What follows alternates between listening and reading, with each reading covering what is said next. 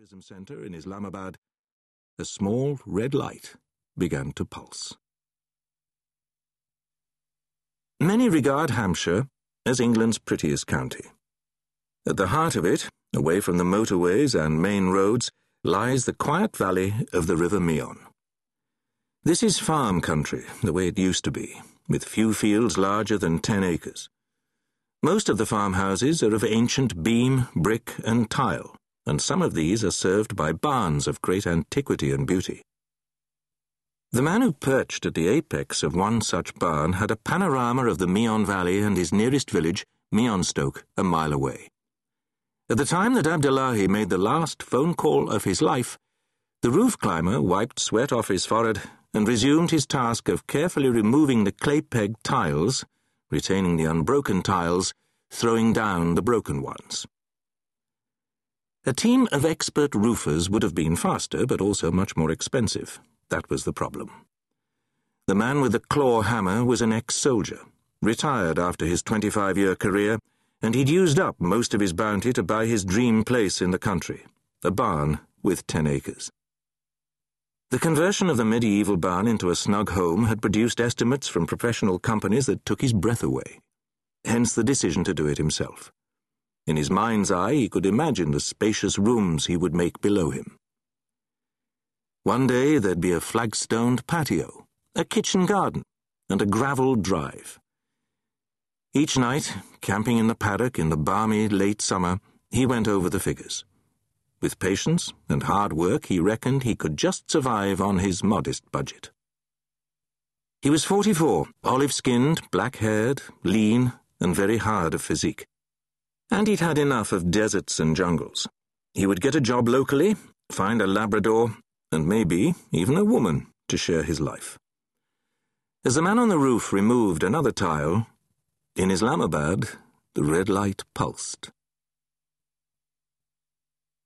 Many think that with a prepaid SIM card in a cell phone, all future billing is cancelled out.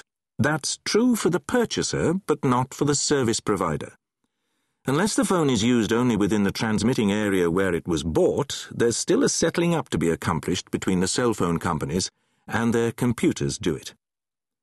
As Abdullahi's call was taken by his brother in Quetta, he began to use time on the radio mast situated just outside Peshawar. This belongs to Paktel. So the Paktel computer began to search for the vendor of the cell phone in England.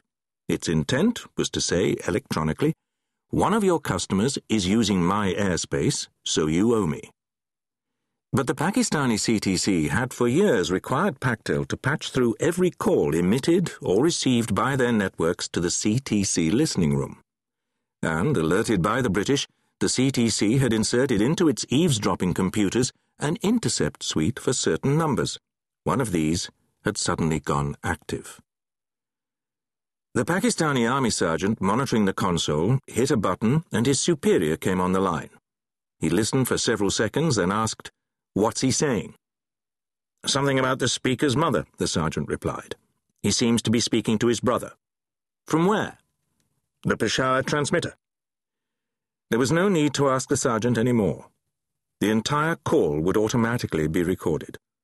The immediate task was to locate the sender.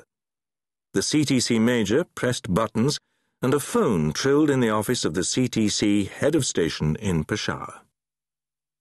Colonel Abdul Razak took the call at half past two. He listened attentively to his colleague in Islamabad, then asked, How long? Three minutes so far. Colonel Razak had the good fortune to have an office just yards from the Paktel direction finder mast.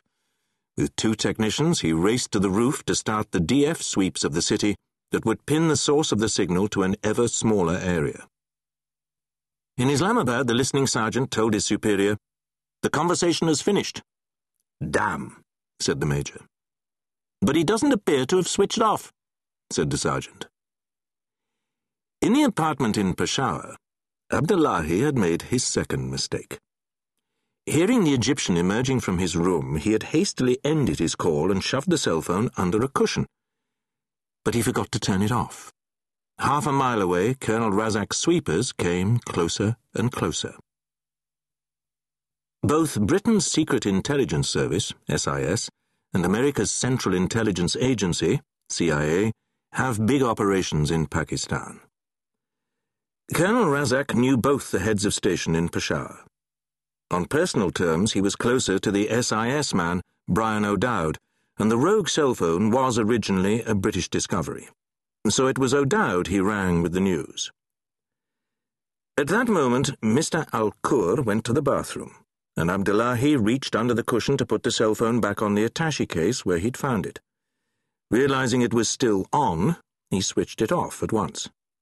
He was too late. The direction finder had done its job. What do you mean you found it? asked O'Dowd. No question, Brian.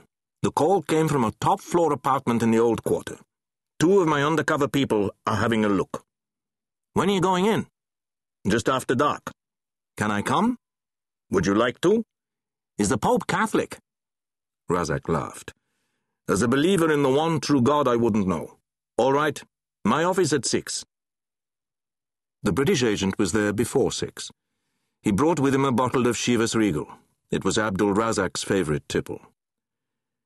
Abdul Razak wanted to take the apartment at the top of the block of flats without a raging firefight, if he could. Hence his approach was quiet and stealthy.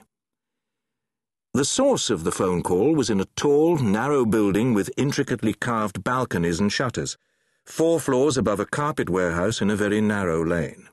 All these buildings have flat roofs and open stairwells leading up from the street below. Colonel Razak led his team quietly and on foot. He sent four men up to the roof of a building four houses down the street from the target. They walked from roof to roof until they reached the final building. Here they awaited their signal. The colonel led six men up the stairs from the street. All had machine pistols under their robes, save the point man, a heavily muscled Punjabi who bore the rammer. When they were all lined up in the stairwell, the colonel nodded, and the point man drew back the rammer and shattered the lock. The door sprang inwards, and the team went inside at the run. Three of the men on the roof came down the access stairs. The fourth remained aloft in case anyone tried to escape upwards. The attack squad had no idea how many men would be inside. In fact, they found four young men watching TV. All of them were heavily bearded mountain men, and one, the fastest to react, was reaching for a gun.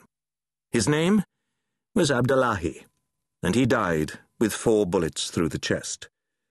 The other three were held down before they could fight. Colonel Razak wanted them alive if possible. The presence of the fifth man was announced by a crash from the bedroom. Two CTC hardmen went in, followed by Colonel Razak. In the middle of the room, they found a middle aged Arab stooping to gather up the laptop computer he'd hurled to the floor in an effort to destroy it. Realizing there was no time, he turned and ran for the open window. Colonel Razak screamed, Grab him! but the Pakistani missed his grip. The Egyptian went straight over and crashed to the cobbles forty feet below, where he gurgled twice and died. The building and street became a chaos of shouting and running figures. Using his mobile phone, the colonel called up the uniformed soldiers he'd positioned in vans four streets away.